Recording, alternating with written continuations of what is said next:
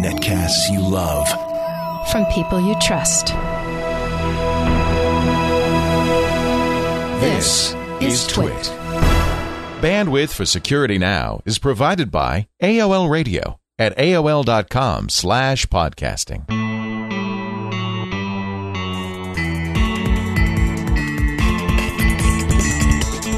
This is Security Now with Steve Gibson, episode 101 for July 19th, 2007. Are you human? Security Now is brought to you by Astaro, makers of the Astaro Security Gateway, on the web at www.astaro.com. And by Nerds on Site. Looking to grow your IT service business? Find out how Nerds on Site can help. Visit iwanttobeanerd.com. Time to talk about security. Everybody's favorite subject. Well, maybe not everybody. well, certainly, what about 140 some 150,000, something like that. Yeah, all the people listen to this podcast anyway. Uh, we're so glad you're here. Steve Gibson is here from grc.com, the able uh, man behind SpinRite, the uh, disk recovery and maintenance utility that we talk about all the time, and uh, all those free uh, programs like Securable. You know, somebody told me we're going to talk a little just uh, just a little bit about Are You Human, which will be fun. But somebody told me that uh, one antivirus. Uh, it's AVG, Leo, and it is driving us out of our mind. It's a false positive, right? Of course, and and it it has happened with my security stuff from time to time that AV software will will get tripped over my programs because very often the the same sort of code sequences that I'm using to to check something about security or to turn something off or on that'll naturally be the same sort of references that malware would have for doing the, the same sort of thing but for its own malicious purposes so it's it's incredibly annoying. Greg has been getting my, my support guy has been getting flooded with literally hundreds of reports. Hey, you got a virus in Securable or you know AVG pops. It's like ugh, No. no. Yeah, yeah, I've only gotten one, and of course that's what I said. These are, these are false positives. They they do. It's not just Steve's software. It happens in other programs too, and uh, antivirus companies do their best to avoid them. But there's inevitably some overlap, and that's what happens. So, for what it's worth, if, if we have any listeners who have, have and use AVG and get a false positive for Securable, I would love it if you could put some pressure on AVG to like fix their program, their their you know their virus patterns to remove Securable from their list through whatever means they have for doing that. I think because we, we probably have a very high percentage of AVG users listening to the show. I don't know if that's because they're cheapskates or what. well, smart. Smart. They don't want to spend money on an antivirus, and uh, AVG's good enough. They know what to do to keep themselves clean anyway, so that's all they need. exactly. That makes sense. Um, so uh, good. I'm glad we got that out of the way, and uh, let's get a couple of uh, more letters from the mailbag. Do you have any uh, addenda too? We should uh, talk about. Before I do. I wanted to announce since we're going to be now doing our, or we're we're getting a little more complex with our mathematical formulas, Leo. We're going to have the Oh, the mod four plus two episodes. Okay. are, are going to be mailbag episodes. That's next episode then. That's exactly. That'll be 102. Will be the first mailbag mailbag episode. I wanted to give people an alternative way, an easier way for sending stuff to me. At the moment, all I have ever talked about is having the web form down at the bottom of the Security Now page. Right.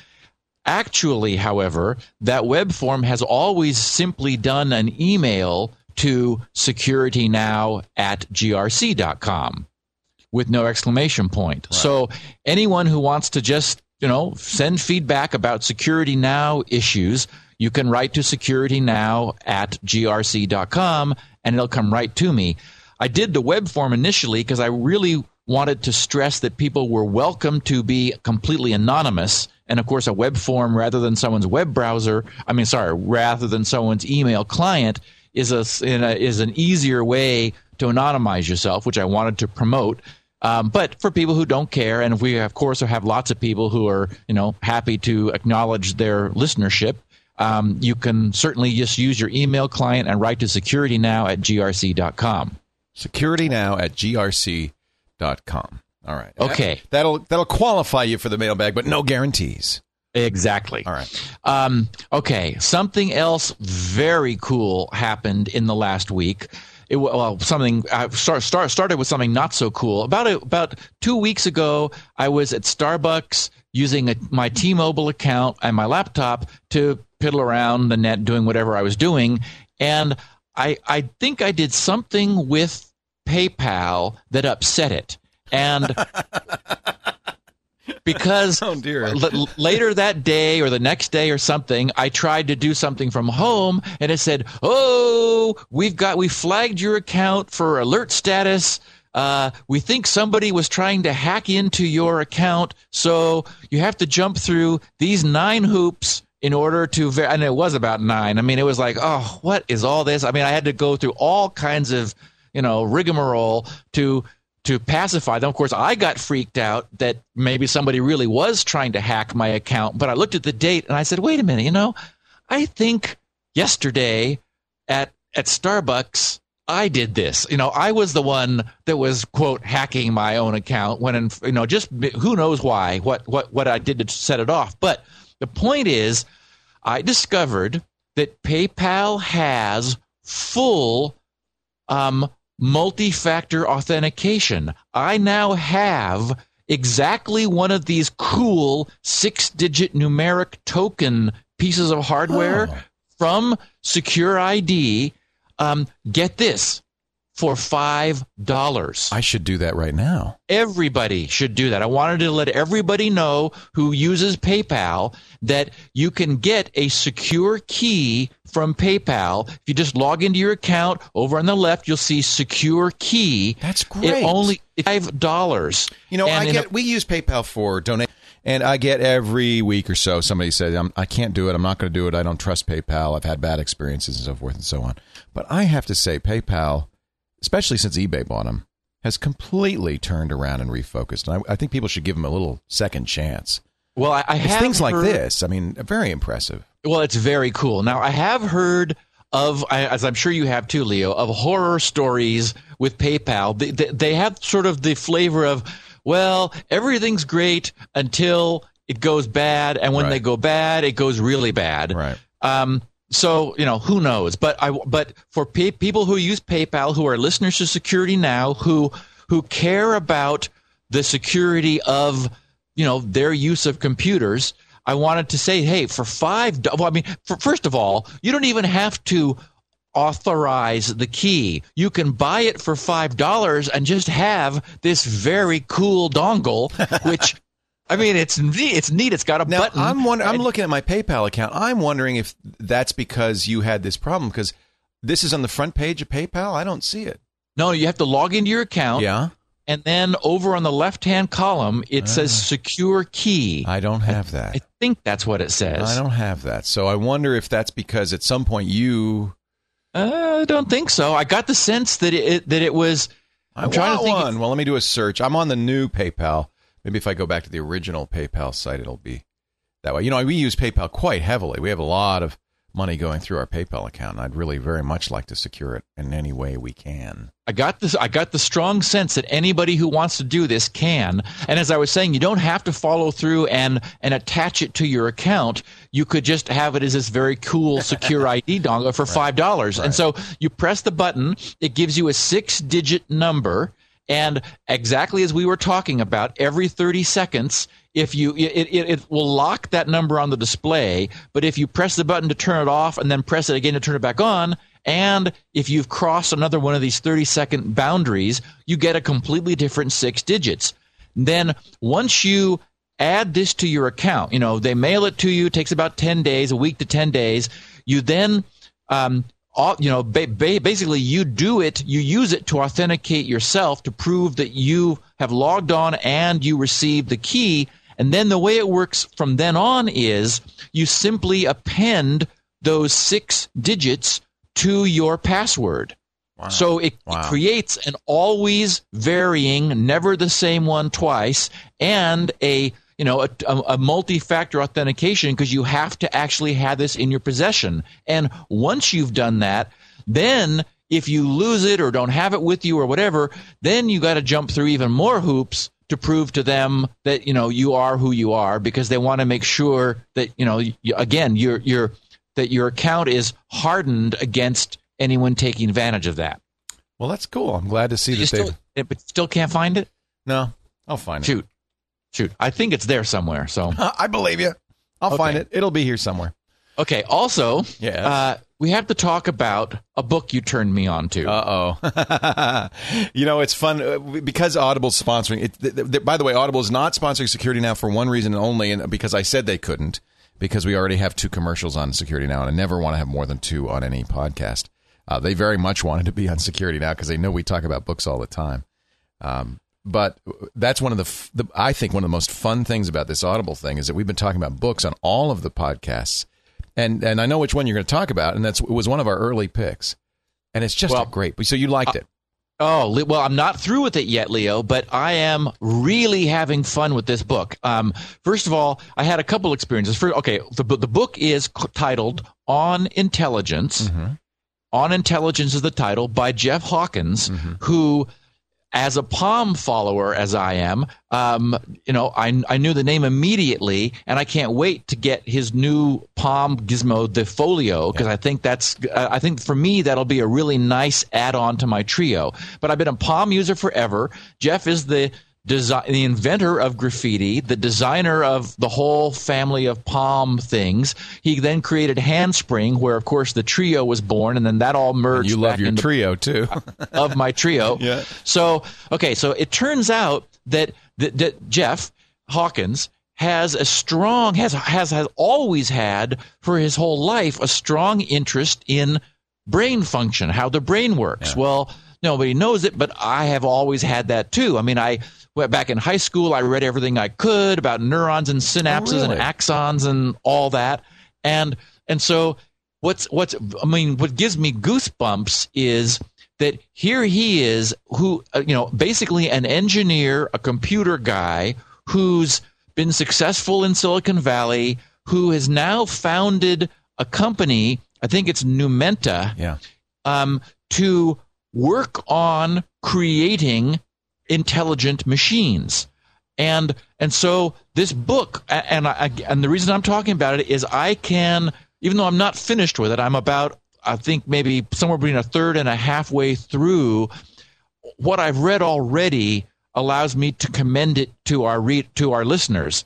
Um, it is just riveting. Yeah. Um, it, so if anyone is interested in in sort of having a, a contemporary, easy to read, really engaging look at what we currently know about intelligence and how our brain functions at the at, at the cellular level and from Jeff's standpoint, you know, why it is that AI has failed, um, how things function. As I was saying to you, Leo, before we began recording, I'm. I mean, I, I almost don't want to talk about it too much because I don't want to be a spoiler for what, what the book has in it. But I just, I really, really like the book. So I, I, it's funny too because I, I have it in in both Sony e-reader and in Palm ebook and I have a physical copy that I got because I have a friend actually it was this, my my second employee at GRC who's a gifted hardware engineer and and software guy who who ended up leaving because I just didn't have enough to keep him busy. He, you know and I'm I'm glad because I you know kicked him out of the nest and uh, I I was the first job he ever had. And he and I had actually worked together years before on the light pen stuff. Oh, he did some he did some light pen work for me.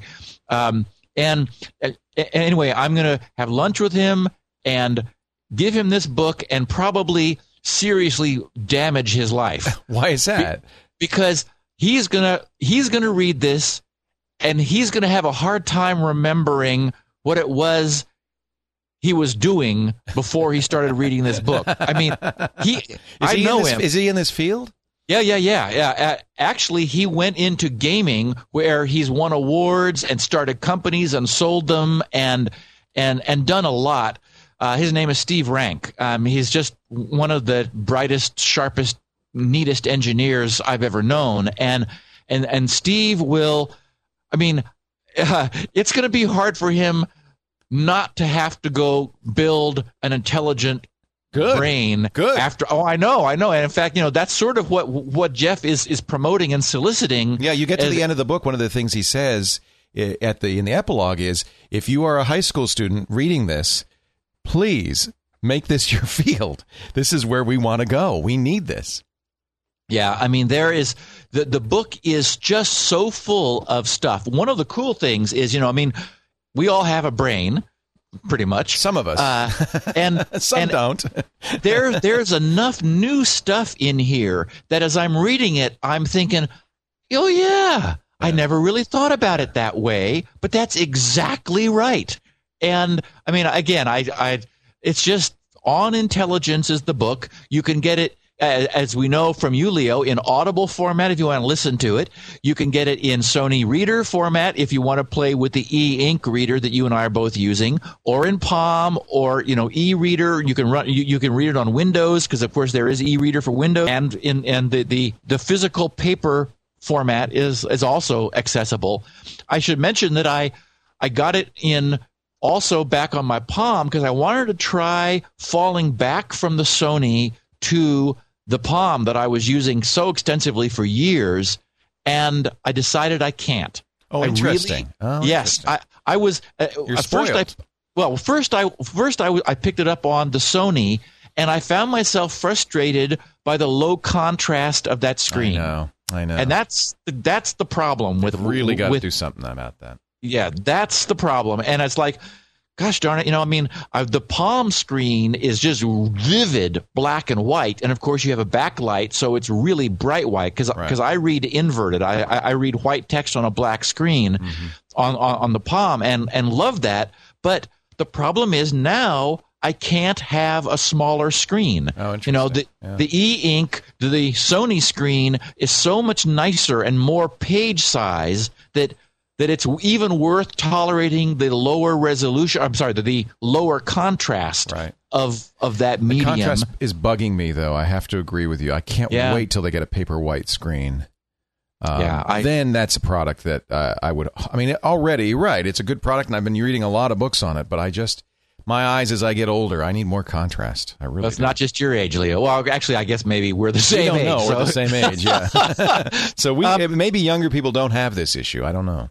I did notice also when I went back to Sony to poke around to see whether On Intelligence was available from their from the Sony Connect site Mm-hmm. that the that the price has fallen on the e-reader. I think it was three something, and it's now two ninety nine. Uh, maybe they I got think it might one have coming, huh? It might have been three forty nine. Anyway, it, was, it has had a price reduction, which to me sort of speaks of uh maybe they weren't selling so well. Yeah. No, I'm sure they're not. Uh, despite how much we've talked about it. Yep. Uh, it just it's not it's too expensive. It's not quite the technology it needs to be yet. Yep. But we're early adopters, you know. Okay, um, mailbag. We got I got two pieces of interestingly related mail. Remember Justin Gerard, the neat 13 year old kid who had somebody from an outside service come in to fix his computer and discovered that they were using SpinRite. And I don't remember if he was going to try to get his dad to buy him a copy or what. But um, he, I, I found a note from him saying, "Hey Steve, I found out that Nintendo has partnered with Astaro to provide." Yep, optional to, to provide optional content filtering via a proxy for the Nintendo DS web browser. Just thought you might like to know. And uh, and apparently Justin, by the way, has a podcast called Gamers Edge Podcast. Oh, I know that podcast. Okay. well, that's just yeah. I'll be darned. All right. And uh, and then we also got a note from um, Terry. It looks like Terry Sheltra of Charlottesville, and and and um, who writes, "I just thought you'd like." Um, I would share something interesting with you two, w- with the two of us about the new Nintendo DS browser. Included in the package is an insert that offers content filtering provided by none other than Astaro, free of charge. Since they're a big sponsor for your podcast, I thought I'd share the news with you. So uh, that wouldn't mean that they put Astaro on the DS.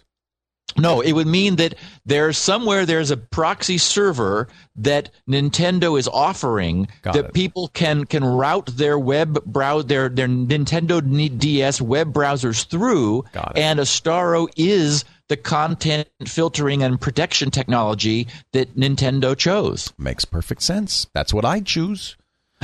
That's, but of course, I'm a little biased. Well, that's good. Thank you for that email. Maybe this would be a good time for me to uh, mention Astaro then and explain what Astaro is. It is, of course, a great sponsor of this podcast. We're very grateful to them. For more than a year, they've been bringing you security now. Uh, and for many more years than that, they've been bringing you the great Astaro Security Gateway, a complete set of security technologies mixing best of breed open source and commercial software, giving you the ultimate. In a box about the size of a router, you get you get everything: email security, including anti-spam, anti-phishing, dual virus protection for email. You get transparent encryption at the server at the Astaro gateway, so your users don't know anything about it. They're receiving and sending encrypted uh, email with PGP or SMIME, and and they don't they don't even know have to know anything about it, which is amazing. You of course get web filtering. That's the, that's what Nintendo's using, which includes content filtering and antivirus for the web, anti spyware instant messenger and peer-to-peer control. Obviously, you know you could turn that on or off. Uh, also, of course, you'd expect the standard network protections, including firewalls, remote access, VPN using SSL now, by the way, um, as well as PP2, PPTP and uh, L2TP, uh, and intrusion protection. I mean, basically, you, this is a complete set of security tools available to you. Now, if you're in business I want you to call 877, the number 4 Astaro, to make an appointment for a free trial in your business. You'll see why this is so great. 877 427 8276 877 4 Astaro. And as we've mentioned before, uh, you can get this absolutely free as a non commercial user, as a home user. Uh, they're offering the home use package and the V7 license, including all the subscriptions and updates, the anti spam subscriptions, everything. I mean, this is what a great way to set up uh, a beige box that, that gives you all these same features absolutely free. The only limit is 10 IP addresses or 10 users and a 1,000 concurrent connections. So, pretty much, I mean, I can't imagine any home user needing more than that. Now, people have said, well, where do we get this, Leo? It's not clear. Uh, th- there is a link on the front page, but this is the easiest way to do it. Astaro.com slash security now. They've made a page just for us. Oh, very cool. Yeah, makes it, it only took me two years to get Steve to do that. And, and Astaro actually moved in 18 months. So I feel like I'm making progress. A-S-T-A-R-O.com slash security now. If you're a non-commercial user, you can use this absolutely free. You've got to check it out. Astaro, we thank you so much for your support of Security Now. AST aro.com. That's it's so cool that Nintendo's using that. I just think that's uh, really interesting. What a great endorsement, really. Well, and we, we have heard, I know I have seen a lot of people in the GRC news groups who have, have picked up on Astaro from our mentioning it and they've had positive experiences. So I'm, you know, I feel very comfortable oh, having Astaro as a sponsor. Yeah, it's a great product. All right, so that's the uh, mailbag out of the way. Remember again, we're do- almost. I got one, one last more. little blurb right. here um, uh, David Lee, who's uh, an MCP small business specialist in Ottawa, Canada. He wrote to me with a little fun blurb about SpinRite, and I bring it up because he asked two questions, one of which I hear a lot, so I wanted to answer it on behalf of you know our listeners who are now SpinRite users in case they encounter this. He says, well, his, subject was, "Hello, Steve and Leo, another testimonial to hitch to your belt." And he said, "I've been an owner of SpinRite for about a year now." And have used it a few times to improve performance on my machines, but until yesterday had not had any catastrophic failures from which to recover. Enter the BSOD. Uh-oh. You know, the blue screen of death. Upon rebooting after installing Adobe 8.1 Reader Update, my laptop provided me with the gut wrenching unbootable drive message. Oy. Neither safe mode nor last good configuration boot options would work either. Knowing I had SpinRite in my quote back pocket unquote, however, gave me some immediate comfort in the knowledge there was a better than good chance it would get me back up and running. I ran it on level two, and 45 minutes later, Friends, on my one year old Fujitsu 80 gig, two and a half inch drive, it was stuck on an obviously bad area of the drive. With a couple of red U's on the screen, I had confirmation the issue was hardware related, mm-hmm. as I had suspected. I left it to run overnight and am writing to you this message from my now working laptop. So, you know, success, thank you. And then he says, two questions for you. First, what is the best practice for replacing drives that exhibit unrecovered data errors? That's a great question because we talk about recovering these drives and say everybody says, "Oh, we're working along and it's just fine," but it always makes me queasy if they had a problem before. Should you keep using that drive?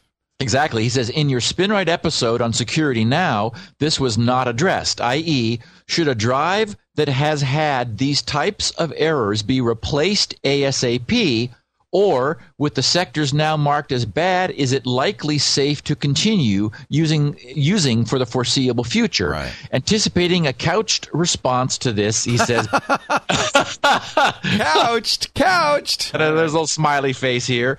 What would you do if it was your hard drive? He Okay, said. no couching, Steve. I want you to say it out, sing it out. Well, there are there are a couple reasons that SpinRite will give you a red U. Right. Um, or, I- or and and we can divide it into two categories. First of all, the U means that that no matter what SpinRite tried to do, and I mean, and it will sit there and crunch on a sector for a long time. It was never able to completely recover the sector's data. Now, that can be a defective sector, which which should normally not surface on the drive, or it could be one that was miswritten, for example. If the drive lost power during a write, then that then you will nor, you will you know cause a, a, an unrecoverable sector to be oh, created. Because is it a head crash or? Well, no, it's not a head crash. It's just that it's in. It never had a chance to finish writing the sector and update the error correction code, the ECC, which is sort of like a very powerful checksum. And so it just sort of half wrote the sector. And so no matter uh, when when you then run SpinRite over it, no matter what SpinRite tries, it's just it cannot get this sector recovered. It says, "Look, I, you know." There's nothing I can do to tell you what this data is supposed to be because in this case it was you know only half written. So that doesn't necessarily mean that the drive is having a problem. Now another non power failure event can occur, which is that in general defects grow over time. And uh, as anyone who's looked at the videos that that you and I and that that I and and Patrick Norton made, where I was on um, yours and and and, and uh, screensavers uh, TV shows showing SpinRite work, drives are doing data recovery sort of silently all the time. So-called error correction code is being employed constantly because the data densities have gotten so high on our drives that it's no longer the case that sectors read perfectly. So what happens is the drive is making corrections just because there's just the the density is so high, but the drive is watching how long the error bursts are. That is, if it's a few bits, the drive's like, eh, okay, fine, this sector's still okay. But over time, these tend to grow. And so what happens is at a certain point, a threshold is reached where the drive becomes uncomfortable with its continuing future ability to to perform on the fly correction of this sector. And so what it'll do at that point is it will get a correct read that is correct the the errors in the sector and autonomously remove that sector from service swapping a spare into its place and then rewrite the data that it correctly read back onto the the swapped in spare sector. So what can happen if you if you don't allow the drive to see given sectors often enough, you haven't given the drive the chance to recognize that some sectors are approaching their its its tolerance of its ability to correct them, which is one of the reasons that just running SpinRite at level two, which is a relatively quick read pass, essentially what that does is that gives the that it, that forces the drive to read all of its sectors. And even though SpinRite won't show you that it did anything good, and this is one of the sort of the dilemmas, the mixed blessings of, of using SpinRite is people will run it all the time and they'll go, well, you know, I've never had a drive give me any problems, and I run SpinRite every few months, but I don't know that it's really doing any good. Well, one of the reasons they've never had a problem is that SpinRite is actually letting the drive assess its own sectors and swap them out before they become problematical. So if someone didn't do that, they might find that SpinRite would show them a red uncorrectable sector because the sector had gone too long without being read. So the drive wasn't able to say, whoops, this is getting to be problematical. I can still read it while I, but, but barely. So while I can, and I, while I can read it and correct it, I'm going to swap in something that's in better shape. So that's all sort of going on behind the scenes. And then the, the, the final, the, the third and final problem is drives can run out of spares. And at that point, if you actually have a defect which, which is not readable and the, there's no spares left for the drive to use, it has no choice but to just say, uh, sorry, here's, here's a problem sector and, and I'm out of spares. And that does happen. So at that point, you certainly would want to say bye bye to that drive. Okay. But how can you tell that? Well, running SpinRite a second time after you've had, see, if, um, once SpinRite gives up on a sector, marks it as, as, as uncorrectable, shows it that way, it will then rewrite the sector with whatever data it was able to recover. That's why I don't give up easily. I try 2,000 times. Well, I, I know I and I and the guys of SpinRite. Uh, 2,000 times and, and use a, every trick in the book, uh, moving the head different distances in each direction and then coming back at it from, from so, so that I'm arriving in slightly different positions. Do all kinds of things to really really try to read that sector. When I finally can't, after 2,000 attempts, I will rewrite the sector with what I was able to read. And, and that process fixes its unreadability and then allows the drive to maintain it from there on. But if you then run SpinRite a second time and you've still got a problem, that means the drive is no, was not able to even correct from a rewritten, correctly written sector, and it's time to take the drive out of use before it really goes belly up. So you didn't couch too bad on that one. The the bottom line is that there is some slack in all drives and some room for error. But when it gets to the end of that rope, that's when you have to replace the drive. Yeah, actually, I would say a lot of slack and, and a room for a lot it's of normal. error. There's no drive made that doesn't have some problems. Not anymore, unfortunately. Yeah, yeah, yeah. And then his second question, which I got a kick out of, was why hasn't anyone bought your company? Security Now, you mean? No, no, bought GRC or bought SpinRite, or and he says, a la the old Chrysler commercials. Oh, yeah. Quote: I was like so so impressed, I bought the company. I bet you you've had offers. Well, Peter Norton uh, offered me, you know, offered to buy SpinRite shortly after I created it, about a year and a half later, I think. He said, uh, Steve, you know, I've got the Norton utilities. Everybody I talk to just wants me to add SpinRite capability to our stuff. Um, I want to buy it from you. And the best thing I ever said to Peter was, uh, "No thanks, Pete." Yeah, it's So- This is your this is your life's work. Yeah, so far, sell your life's work. so far. On I the other actually- hand, everybody has a price. somebody came along and offered you a billion dollars, you might take it. yeah, yeah, I'd still do the podcast with you, however, I. I would hope so, because at that Yeah. point you could do it from your yacht. in the Caribbean. Exactly. And I'd create my own satellite network Yeah, so that yeah, we had, we had low latency. All right, let's get to the meat and potatoes of our uh, discussion today. And I forgot what we we're talking about. are you human? oh, that's right. are That's you right. human? What I love about this is is that this is a, a type of authentication other than what we've talked about before. They, well, of course, we've we've really clearly covered the issue of are you a specific human? That is, you know, the multi-factor authentication, like what we were talking about earlier with PayPal and so forth, was, you know, was which human are you? And so, uh, what I like about this is that this is not who you are. This is, are you a who? Okay, are you a who? Are you a who? It Not- sounds like a Dr. Seuss story somehow. Exactly. It's not who you are. It's are, you a who? And So- and, uh, and and that's important because Well, what we've had, of course, is the rise of the internet robots. Yeah. You know, back in the early days of the internet, there were just people, you know, using web browsers and using services and things.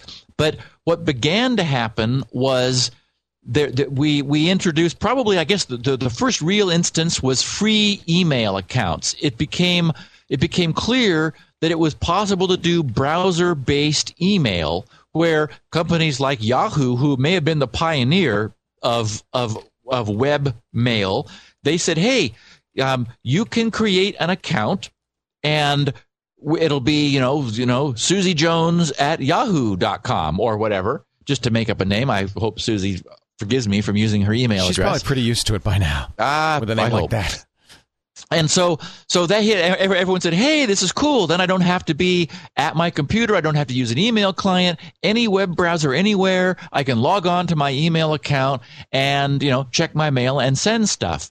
Well, the bad guys, the the the the spammers said, "Yes, and so can we. We can create endless." Email accounts at Yahoo uh, with, random names or made up names or names composed of words in dictionaries or whatever and use it to send our spam.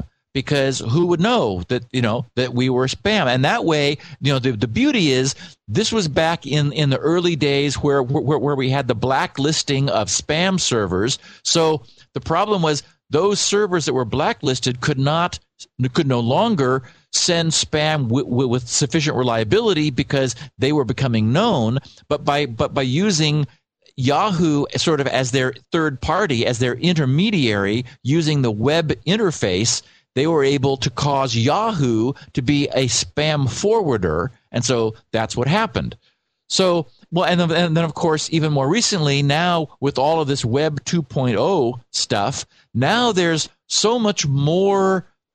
Th- th- This whole notion, and we've talked about it with regard, for example, to uh, um, cross-site scripting vulnerabilities and various problems associated with accepting input from users. Now you know the web is much more bidirectional than ever before with facebook and myspace and all the blogging that's going on. And one of the newest trends you see are are articles online that then want feedback from readers. They they have you know posting comments at the end of articles. And and and so what's happened then is that if high profile sites like you know NBC and ABC and CNN and so forth that is sites that are highly ranked in search engines spammers will now uh, that, that is to say website spammers will want to put their own links into blogs and into comments because then search engines will say oh look here's a highly ranked site that has a reference to this this other site which turns out to be a yucky site that people really don't want to know about but that's a way of of them elevating themselves in search engine rankings. So you know it's the same story as like virus antivirus and you know malware anti-malware spyware anti anti-spyware. There are you know useful services that have unfortunately been abused by people on the dark side who have said, hey, you know, we can pretend to be human and abuse the system in various ways. So, But they can't hap- prove that they're human if you can come Well- up with a scheme. Yes, it, it, it's it, what's really interesting is that is that the first time I encountered this notion of of needing to prove that I'm human, it's like, oh, what an interesting kind of cool problem, Right. And and your first thought, my first thought, you know, as a computer guy, and you know, any of us are to some degree, well, to to probably a complete degree, computer users. Any user sort of thinks, huh, how would I solve this problem? And at first, it doesn't seem to be such a hard problem. It's like, well, it's got to be easy to figure out the difference between a computer and a human.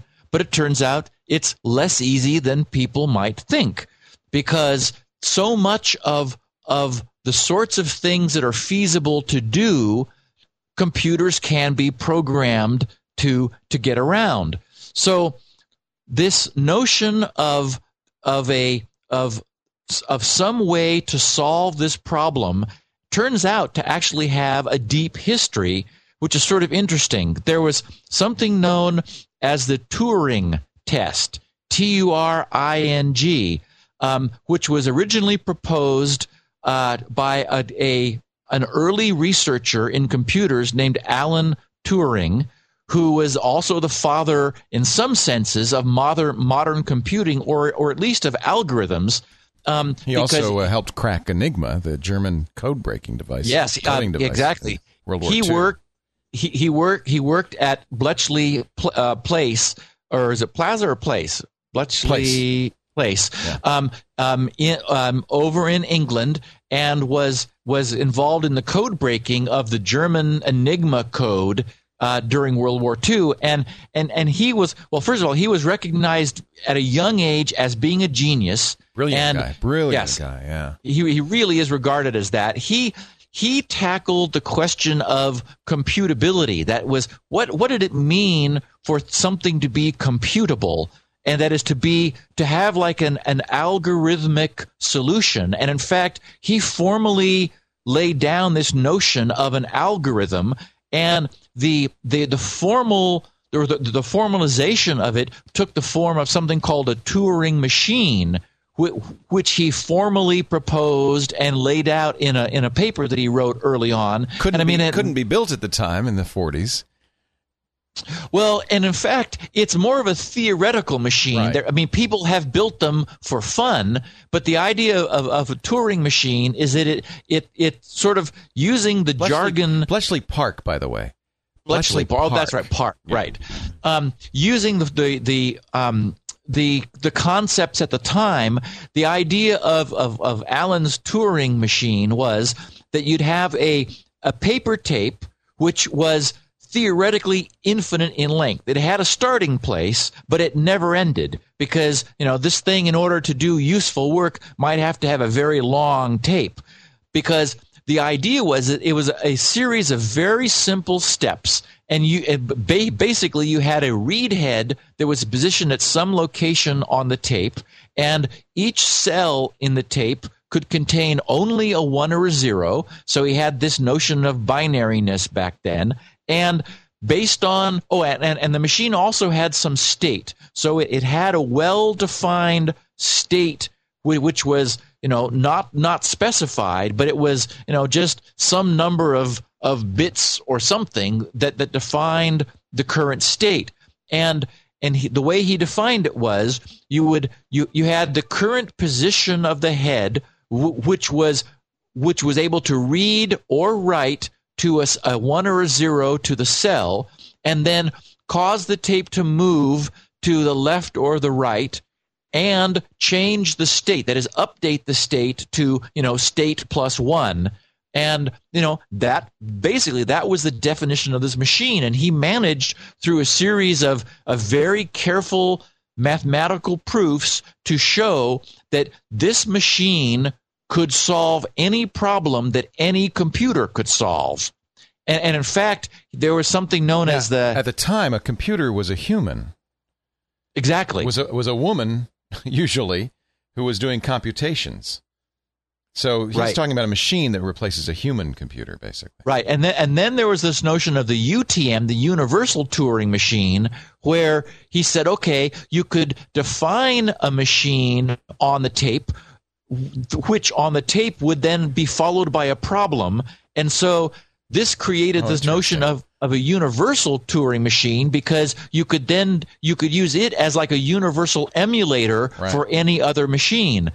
So, you know, he basically said, okay, you know, this is how computers can be simplified, you know, d- down to this. Well, amid all of this, actually, toward the end of his life, which wasn't very long, unfortunately, no.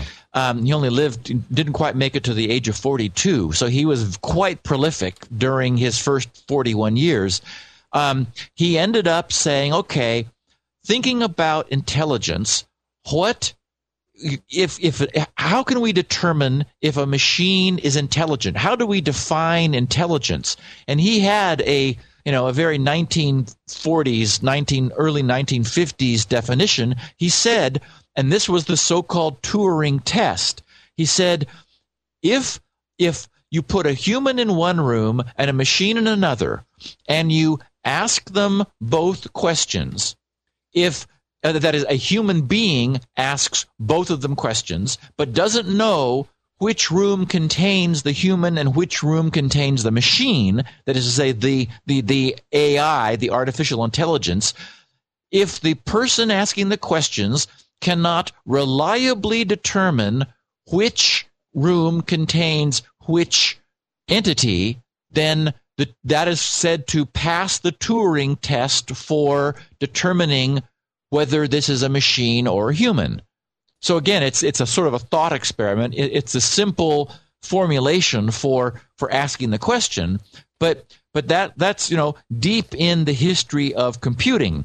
Uh, just so, a couple of footnotes uh, on that. Uh, on intelligence, he'll talk about. You haven't gotten there yet, but he talks about the Turing test and uh, why it's essentially will never be solved. Uh, that's kind of in some ways the premise of on intelligence. Well, I think he also talks about John Searle's uh, Chinese room. Yes, uh, yes, which uh, thought experiment yeah, also. Yeah. Which, anyway, there's a bunch of stuff in in this book that I really recommend to to our listeners. So a, a second footnote before you go on, I, I just yeah. I, it, appropriate to mention, uh, and it's very sad that he in fact committed suicide after being prosecuted for being gay.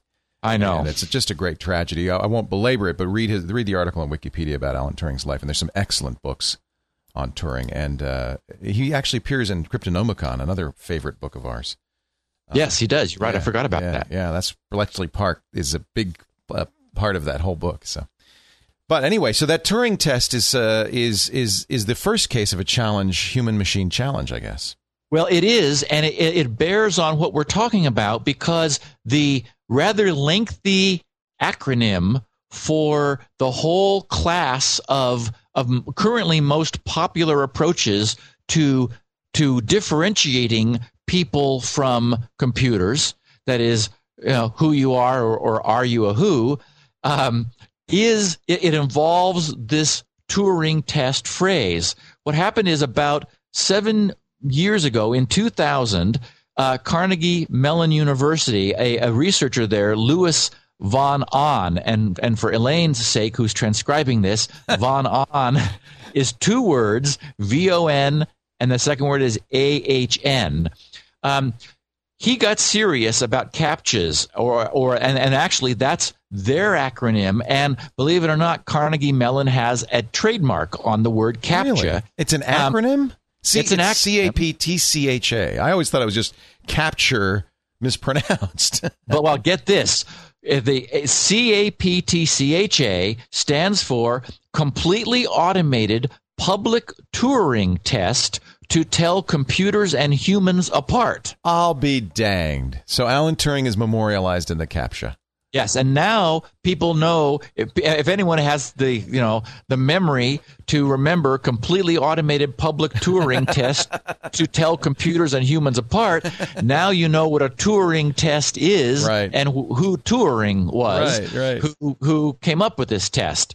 So that's what CAPTCHA stands for, and uh, and the the university car, uh, CMU has a trademark which they're obviously you know, not being jealous about. I'm sure they trademarked it so that, you know, because they had come up with it, they thought it was cool, and they wanted, you know, some credit for it, but not to prevent others from using the word because it's widely used and no one seems to be, you know, right. no, no one from CMU seems to be causing any um, upset about that. So, so the the most familiar CAPTCHAs, and I, I would imagine by this point everyone around, that is to say, everyone listening to this podcast has encountered some. You and I have, in fact, talked about them from time to time briefly in prior podcasts, Leo, where there are these wacky looking images where you are asked to basically decipher a warped and deliberately obscured chunk of text or letters and numbers or something. You're asked basically to solve some sort of problem. The idea being that this is something that would be easy for humans and hard for computers. Well, it turns out that computers have gotten so good that in order for it to be hard for computers, unfortunately, more often not, it also has to be hard for people. Right, unfortunately, and, yeah. And, you know, and I mean, I have encountered captchas, you know, visual captchas that I have not been able to properly enter the, you know, the proper code for, which is, you know, really annoying. You know, I do it makes- all the time. And you know, I find a lot of difficulty with digs. They, I just sometimes cannot read digs at all. They invoke the captcha if you try to enter your password and fail once. Then they want to make sure you're not a machine. Okay, that sort of makes sense. In fact, in fact, one of the things I want to talk about here is this notion of the cost of captchas because because it, it's very interesting. Um, I want to make sure that people know that the show notes for this episode has a bunch of links. Um, uh, Wikipedia has an excellent page on captchas, lots of coverage, lots of good references.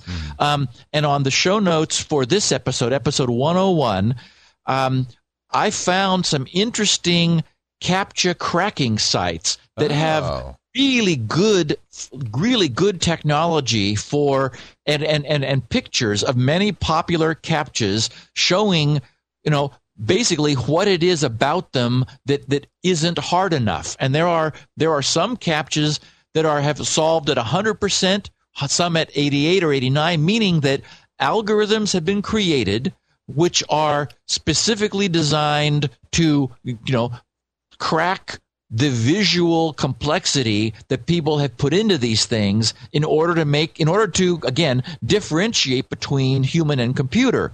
The problem of course is that as i said this is the this is the best set of of puzzles or problems that we've so far been able to come up with but the problem is computers have gotten so powerful and so good that it there's a very fuzzy line between computer and human um, looking at these these captcha cracking sites um, and and specifically at the at the complaints the authors of these crackers have they say for example using a constant font or even a small number of fonts allowed them to do a better job of cracking the captcha Interesting, huh? Or, or using all aligned or almost aligned characters. Allowed them to sort of you know analyze the characters and lock on to the the relative alignment and that was a, an aid to them. Or using constant character position. There are some captcha generators that, that produce images where the characters are like scat- scattered around, but they're always scattered around in exactly the same location uh-huh, uh-huh. from one captcha to the next. So somebody trying to deliberately crack a captcha protected site would take advantage of the fact that, yeah, the characters are all kind of, you know, cattywampus, but they're always in the same cattywampus position. So once the author of a cracker saw that by looking at several captchas being generated by that site, they'd go, oh, well, sure. And, and, and what's interesting is there's a perfect example of a mistake by the captcha maker because here you've made it really more difficult for the human, but because, because you know, we're just encountering that captcha probably once. But here, a spammer, it's has essentially what you've done is you've made it harder for the human by scattering the characters around but someone cracking the captcha writing code to crack it once they recognize that they that the characters are always in exactly the same position with the same orientation well you've made it no more difficult for the code while making it by, while keeping it difficult for the human. So that was you know a Very bad idea. Yeah. Not not to move them around. Also, um, constant horizontal position, uh, constant character rotation, no deformation, non-textured background, the uh, use of constant colors or weak colors. That's easier than for the au- for the cracking author to lock onto, and, and or no overall perturbation of the image. So essentially what this means is that everything that is being done to make these things difficult for us does to some varying degree make it difficult for a program. But unfortunately we're seeing now that captchas are to some degree being able to be broken. Now other sites have analyzed what it is that is that is the most difficult for computers to solve and, and that is in terms of cracking these images. And it turns out that dividing the individual glyphs. You know, glyph is the is the font term for an individual character, essentially. So dividing these these images into individual characters is something that that we do pretty well. But that's one of the problems that computers have. And so, for example, running lines through the characters really does bump the level of difficulty for for automated recognition of the characters up rather rather substantially. Um, and so one of the things you will see in the most modern CAPTCHA technologies are are words or phrases or uh, sequences of letters and numbers which end up being obscured with lines running through them um, and maybe not so much other wacky stuff that makes it really difficult for people. I mean, again, Leo, I'm I run across CAPTCHAs where I'm thinking, okay, am I going to be punished if I get this wrong? Be- because I don't know if this is a Q right. or a bent over R. I mean, but, but you make an interesting point that sometimes what's hard for a human is actually not hard for a machine. Right. It's exactly. It's not always the case that yeah. that, that it, you know that what someone uh, you know, a clever programmer has actually done something that that is making it more difficult for a machine because what you're generally having and this is a function of value which is one of the key points I want to make today also is you know the captcha protecting Yahoo because Yahoo is a has a high cracking value you might very well have somebody who is willing to spend a great deal of time and effort writing a Yahoo CAPTCHA cracking technology. Whereas, you know, uh, some obscure off the beaten path blogging site, right. which has which has never has has never had a problem with with malicious posting to it. Well, putting an extreme captcha on that site it's extreme. Is, some, is extreme. Exactly. You you know you here you're hoping somebody is going to uh, put a comment on your blog posting. Well, raising the bar up too high for that poor human who's like, okay, do I have to stand on my head in order to decrypt this? You know, what is this captcha trying to say? I have you know, to say though, it's so frustrating when you get spammed that sometimes you just say, screw it. I don't care if it's hard for humans. I just, I'm not going to let the spammer in. Right. You would you wouldn't believe on I actually have turned off registrations on Twit TV because these guys will go to the go to the extreme trouble of creating a, a an email account signing up, waiting for me to send them the password via the verified email account, uh. and then spamming. So it's very, you know, it's a lot of effort they're putting in. Um, and it's, you know, c- compared to how hard it is for me to block them, it's not very hard for me to block them. I just have to constantly be doing it. And I finally just gave up. They were so uh, relentless. Persistent. Yeah. Yeah. So I understand why people might put really difficult captchas. Well, there have been some very, very clever hacks. And I think one of my very favorite clever, most clever hacks, and, and this was done as a proof of concept actually by somebody at CMU who was working sort of on, on, on the, on the opposition team. I mean, he was on the side of CMU and, and these have been, you know, major CAPTCHA innovators over the years. And we're going to talk about a recent, very cool concept that they came out with. But, but but in any you know in any environment you want somebody trying to break your solution. And you know in the academic environment th- there were some people who said uh, i know how to break the whole captcha system. What they did was they they created or maybe they just borrowed or used but anyway there was an adult website that had very high traffic. And what they did was they they created a system which would would for um, imagine going to Yahoo and wanting to create an account. You're presented with a captcha. On the fly, this bot took that captcha and stuck it at, on the login page on the adult website where a human would solve the captcha problem. oh, no. So the bot would then take the human solution and feed it back to Yahoo thus solving Yahoo's original captcha problem. Isn't that just the cleverest thing? I so just they, they they basically used unwitting human helpers. Yes. Um, by just borrowing Yahoo's captchas and keeping track of them. Exactly. They, I mean, th- there was enough traffic on the site that uh, that is on the adult website that no captcha would remain unsolved for long. Wow. And so it fit within the window of time that Yahoo was allowing that captcha to be valid. So on the fly, Yahoo captchas would be, or, or, or, you know, I would imagine the way it would work is this. You would actually be, you know, I'm just thinking of this on the fly here, um, you would actually have your bot on the adult website.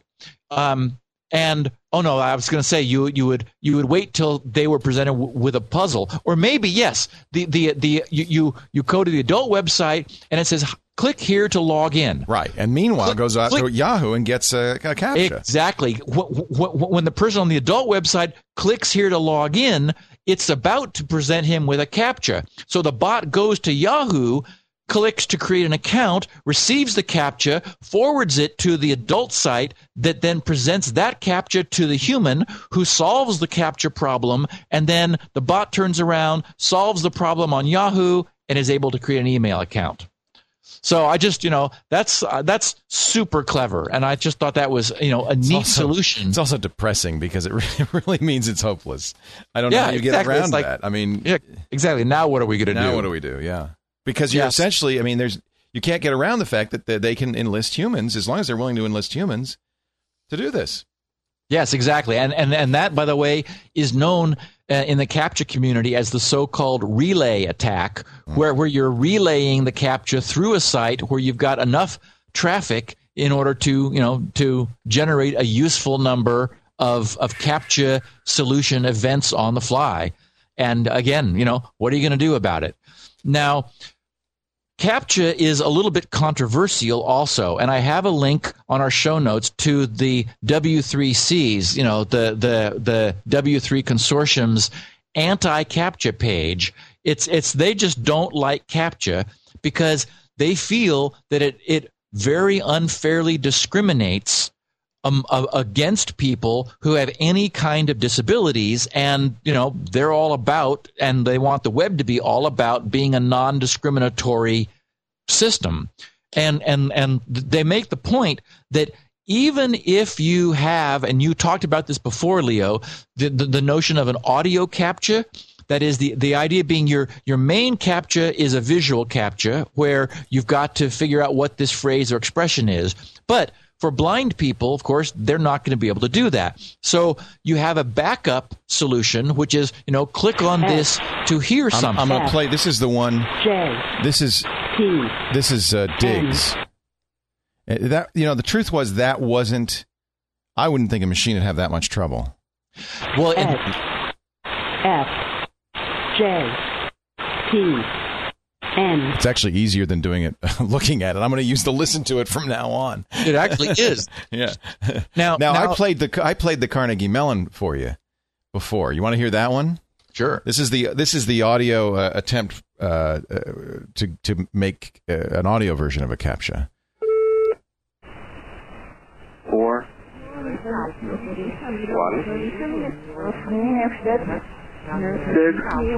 six, That would be tough for a machine. Was that 416? I guess. I think.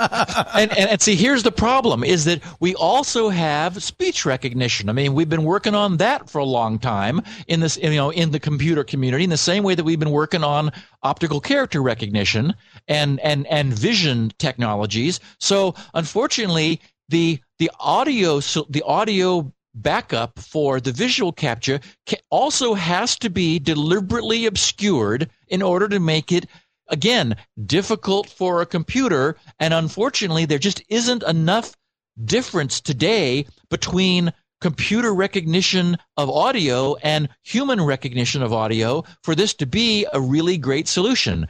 But the W3C page makes the point that even doing this discriminates because it's a privacy problem. Now you're forcing blind people, uh, you know, people who are not sighted, to to declare themselves as such on a site. And you could argue that that is some loss of privacy because they're not able to solve the visual captcha. They're being forced to solve the auditory captcha. Anyway, the I'm not sure. the- I am. I think that's I- going. A, that's a little I- scrupulous, but I know, I know, but but it, the the the W3C page does does it, it's it's very anti captcha and it has uh, it makes a number of points. One I mean, of which I would be more aggressive in defending CAPTCHA, but it sounds like from what you've just described, it doesn't work that well anyway, or doesn't necessarily work that well. So maybe it's not worth defending. Well, there are problems with it. Now, one of the coolest things you turned me on to a couple weeks ago, you just sent me a link in email, Leo, and you said, Isn't this neat? And it is just, again, I, I love clever stuff and I love sharing cleverness with people. And this, of course, is known as reCAPTCHA. Um, the and this again is from uh, uh, it's from our same guy Van Van I forgot his name von Ahn von Ahn. von Ahn Yep. at, at at at CMU. He recognized that there's a huge effort underway to to digitize books. We are wanting to get books into digital form rather than just scanning them and then like presenting scanned pages. People can read scanned pages more or less. The problem is that a scanned page is a huge amount of data compared to a typewritten page. And if we actually have it converted to text, then it could be ebook, it can be you know you, you can use text to speech in order to automate the process of, of reading the book audibly i mean it's just so much cooler to have these books in electronic form i mean in textual you know ascii style electronic form as opposed to scanned images but many books were published well, I'm, I'm sure it's probably most books were published before we had the technology to do it all electronically so we just there is no original, you know, doc file or text file to back up these books. So here we've got this huge archive of scanned images. Well, the cleverness of reCAPTCHA is of using um, single word snippets from scanned texts and presenting those to users. So, in the process of solving the CAPTCHA puzzle, you are part of the solution of digitizing these books. I just think it's so elegant. And by the way, I use that. Uh, if people want to send me email, so I have the same. I, here's an example of why you might want to use a CAPTCHA. I'm not going to put an email link on my front page, although at this point it's pretty moot since I think I'm on every spam mailing list in the world. But I thought, well, why why make it any worse? So I do have a contact link, but in order to get the email address, you have to fill out a CAPTCHA, and I'm using the CMU CAPTCHA. Uh, so if you go to leoville.com or techguylabs.com and you click contact Leo, you'll get a CAPTCHA. And in the process, so do you want to describe how it works? It's very cool. There's two words you get. Yes. Um, what they do is they they they show you two words. These are both. th- these were both. They're both Rec- English words. They are both English words. They they were also originally flagged as unrecognizable by the OCR software. So The these nice- are these are books they're trying to scan, but they've had some trouble with. Well, exa- well, these are individual words from books they've tried to scan. One- One, one of the cool things about OCR, contemporary OCR software, is it knows if it's not sure. That is, it knows if it's like, eh, I really don't feel confident. You know, you uh, you you now get a confidence factor per word from OCR software, or at least the, this particular OCR software that's being used. So, so here's the cool thing: the word starts out as being unrecognizable with high confidence by the best OCR software we have. So that's a good start at something which, you know, no one else's OCR software is going to be able to recognize either. Then it is deliberately warped and a wavy line is run through it. And as we learned, a wavy line cause it, it, it now means that instead of having little islands of, of glyph which are easily identified and then can be, be be chopped up and recognized individually. This turns it into one big blob of black, and it turns out that it really hurts recognition, but not for humans. Humans don't have a problem with that. And so the idea then is that two words are presented to you, and you're asked to type them both in. Well, you're not the only person who receives this pair of words enough people receive different combinations of them that by comparing what people put in, the the the the back end software that is doing all this is able to arrive at a high enough confidence level that you know I don't know what their numbers are, but maybe ten people all put in the same text for each of each of the two words appearing in at, at, different times in different contexts and in different pairs that they finally said okay we now know for sure what this word is. So not only have you proven yourself to be human but you've also helped OCR software digitize books. And I think it's just so cool. I love it. In fact if, even if I didn't even if I didn't really need it I would still use it just to do my Yeah. part, right?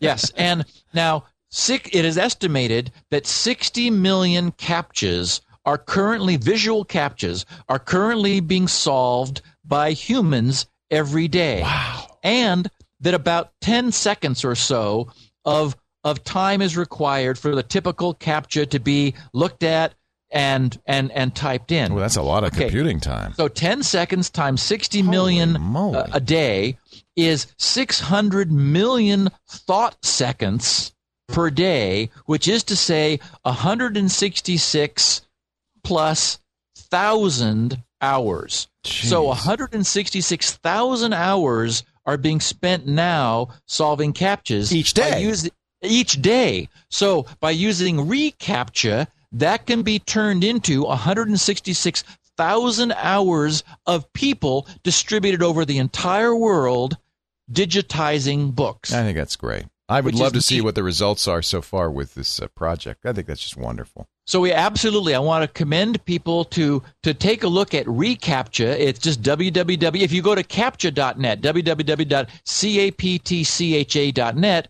it now recommends reCAPTCHA, and reCAPTCHA is just the same with an RE on the front of it. Trivially And- easy to add to a website. You just you, you'll generate it. It'll create a link, and uh, and boom, it's done. And by the way, they talk about the pornography attack and the other. Uh, this is really interesting how they're doing it. They point to a lot of the information that you've been talking about.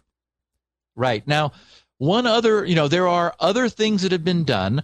Um, in general, solving, uh, that, that is to say, have been done as non visual means or, or non, you know, non captcha. Well, I guess CAPTCHA actually w- would encompass everything because it's it's it's a computer blah blah blah whatever that acronym was. but you know, so anything that is trying to differentiate a person from a computer. So we have you know the visual captchas we've been talking about. But for example, you could imagine some sort of puzzle solving solution. There has been JavaScript created which asked simple English language problems like what is, you know, one plus one as a trivial example. The problem is, again, it wouldn't be hard to cause a computer to to have an you know there'd be a, there'd be a limited enough vocabulary of permutations of questions that different numbers would get plugged into that you could write some code that would you know understand that limited subset of questions and be able to answer them so that's not very exciting um, then and you mentioned this i think last week or the week before there was this interesting notion of something called kitten auth kitten kitten auth was created a couple years ago. The idea was it would show you a grid of photos Right. some of which were kittens and you'd have to select those which were kittens and then click ok. The idea again being that only a person would be able to actually recognize what this was a photo of and whether or not it was a kitten uh, and and be able to answer correctly. And the, the there again the problem is you would have a limited number of pictures and given somebody who who was motivated enough to crack this form of captcha they would simply you know capture all the pictures flag them as kittens or non-kittens and then be able to hack right through. So that's not going to work very well. Right. um, and the other thing is that cmu comments that that actually isn't a captcha by their definition. They want it to be a fully automated creation. That is, you're having to take actual photos and that you're going to have a limited database of those. You're not actually synthesizing something from scratch, which is what these visual, um, you know, alphanumeric captchas are doing. Is they're they're building the image from scratch, and you don't have a limited domain of images from which to choose. Or again, that would be very easy to hack. So then another thing that's been has been suggested is somehow involve live operators, where you know you you involve a human in the loop, sort of harkening back to the original Turing test, where you did have a human making the determination. Um, and then there's there's a whole domain of what we were talking about when we were talking about multi-factor authentication, where you have specific ID authentication. That is, you're not just you're no longer determining um, whether the person, an anonymous person, is a person or a human, but you're saying, you know, you're using single sign on, you're using authentication like OpenID or CardSpace or something to, to say, okay, you know, this is exactly who you are. Maybe you're using, uh, you know, public key infrastructure for, for, for doing, for example, you know, you using um, certificate authentication or biometrics. So it's like, okay, you know, computers don't have thumbprints, although you can certainly imagine that computers could just create a fake thumbprint. So, you know, those things seem, you know, not so useful that that, that is, but, you know, they, they've been experimented with. And then there's also, you know, simple questions being asked, you know, variations on, you know, like five words. And, and the question is, you know, which one of these does not have a sale? And the problem again is you're probably going to have a limited number of questions, which after a while, all of those can be automated in order to, to crack the response. So it turns out that this is a hard problem. Like I said, it's you think right off the bat, the first time you encounter it is like, oh, how interesting. Shouldn't it be easy to tell people and humans apart? But over an internet connection, it's not so easy. Not so easy. Yeah, very clever. Very No, and then and then when you add this notion of a relay attack, where you've got people solving the same problem for a different reason, then it's like, oh, very clever. And now what do we do? Yeah, yeah. Well, they claim it- that the reCAPTCHA is not susceptible to that. I'm not sure what. I haven't read it, so I'm not sure what. Um, they've got a bunch of crypto uh, of crypto involved, where they use multiple servers, and you are it's all free, but you you get some some tags that you use as part of this, and so they are specifically working to eliminate to to eliminate to eliminate, Eliminate. and and limit. I was trying to say eliminate and or limit the you know that vulnerability. Yeah, very interesting. Well, that's uh, captchas. That's how to tell if you're a human. Are you human? Hmm. If you are a human, you probably want to be uh, a nerd. Guess what I ha- I did the other day when I was flying into Vancouver? I got I got met at the airport by Craig and George and uh, oh, who else? Um, oh, I can't remember the Mike and uh, Tamara. I think. I got a whole team. I was met by four nerdmobiles. I felt like the president. It was the strangest convoy coming from the Vancouver airport into town. Four nerdmobiles. And we ought to explain that for those who haven't seen them, these are bright orange VW Beetles. Yeah. Right? Yeah. In fact, somewhere there's a, and I'm hoping Craig or somebody will send me the pictures of me in this nerdmobile uh, because I we took some shots. It was pretty funny. Anyway, it was very nice to meet them all. We had a great time. Uh, and I, I talked a little bit about Craig about why he is um, uh, working with Nerds on Site. I want to be a nerd.com is the address. And by the way, they are sponsors of this show and have been for some time now. Um, the idea of Nerds on Site is very clever. So Craig uh, is has been doing this for a long time as an independent consultant, an IT consultant. He'll go and help big corporations and little, uh, and sometimes even individuals with their networks, with their configuration and so forth. That's his particular skill. And I said, well, you know, you've been doing it by yourself. Why did you decide to work with Nerds? Is it a franchise? He said, no, it's not. It's a, it's different than that. Uh, they provide you with a lot of marketing and business support, but it's still your business. You drive the Nerdmobile, but it's great marketing. You get a lot of business out of them. He said, I just, it's just been really great for me. He's been a nerd for a couple of years now. They're all over the world. Canada, yes. Vancouver, uh, Toronto. In fact, I think it started in Ontario, but uh, province, but it's now in the U.S., Mexico, England, Australia, South Africa, and Bolivia, and other countries too. When something's a good idea like this, it just spreads. Nerds are independent contractors. You're in business for yourself, but not by yourself. That the idea is you focus on your passion, not the burdens of running a business. And by the way, uh, nerds is a broad definition. You could be a PC and Mac expert. You could have specialties like Cisco, Cisco or Oracle. Fix it, website designers, programmers, project managers, even sales trainers, security experts, antivirus gurus, all of that. And, and you can learn more too because they've got their University of Nerdology with 250 competencies from systems architecture design to software development to on site IT, desk support, desktop support, uh, Soho residential IT services, everything. Broaden your business base, get more work, but do less of the stuff you don't want to do. That's what I like. Find out more by going to iwanttobeanerd.com and register for a nerds only meeting in your area today. And thanks to the nerds who made me a hero in Vancouver. We we all, we all pulled up in front of the hotel. It was the funniest darn thing you've ever seen. in the nerd mobiles, I tell you, it's just great. It was just really great. And they are nerds, by the way. They were all in communication with each other via um, Bluetooth and uh, their cell phones. Oh my god! So they're it was like Oh boy! it was like I felt like uh you know it was a con it was like a convoy out of Star Wars. You know, red leader, red leader. Uh, we have we have the target we, acquired. we have Leo. We, have acquired Leo. It was really really funny. Okay, Anyway, Leo. Now you got to do this. Uh, HTTP colon uh, HTTPS colon slash slash www.paypal.com slash security key. Ah, okay. See if that comes up for you. I put in while while, while you were talking about the the nerds on site. I put in PayPal security key into Google. It's the first link that comes up. Okay. Because this is just so cool for five bucks, and it just I mean five dollars. Oh, to there have, it is. Yeah. All Yeah. right. Order your security key. I don't know why it's not showing up on my front page, but uh, that's great. Oh, I got to log in. All right.